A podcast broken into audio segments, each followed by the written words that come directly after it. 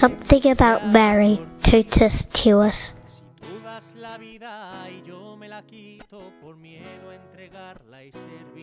My name's Phil. I'm from the United Kingdom. What does Mary mean to me? Mary is the one who loves unconditionally because she is the one who schooled our Lord.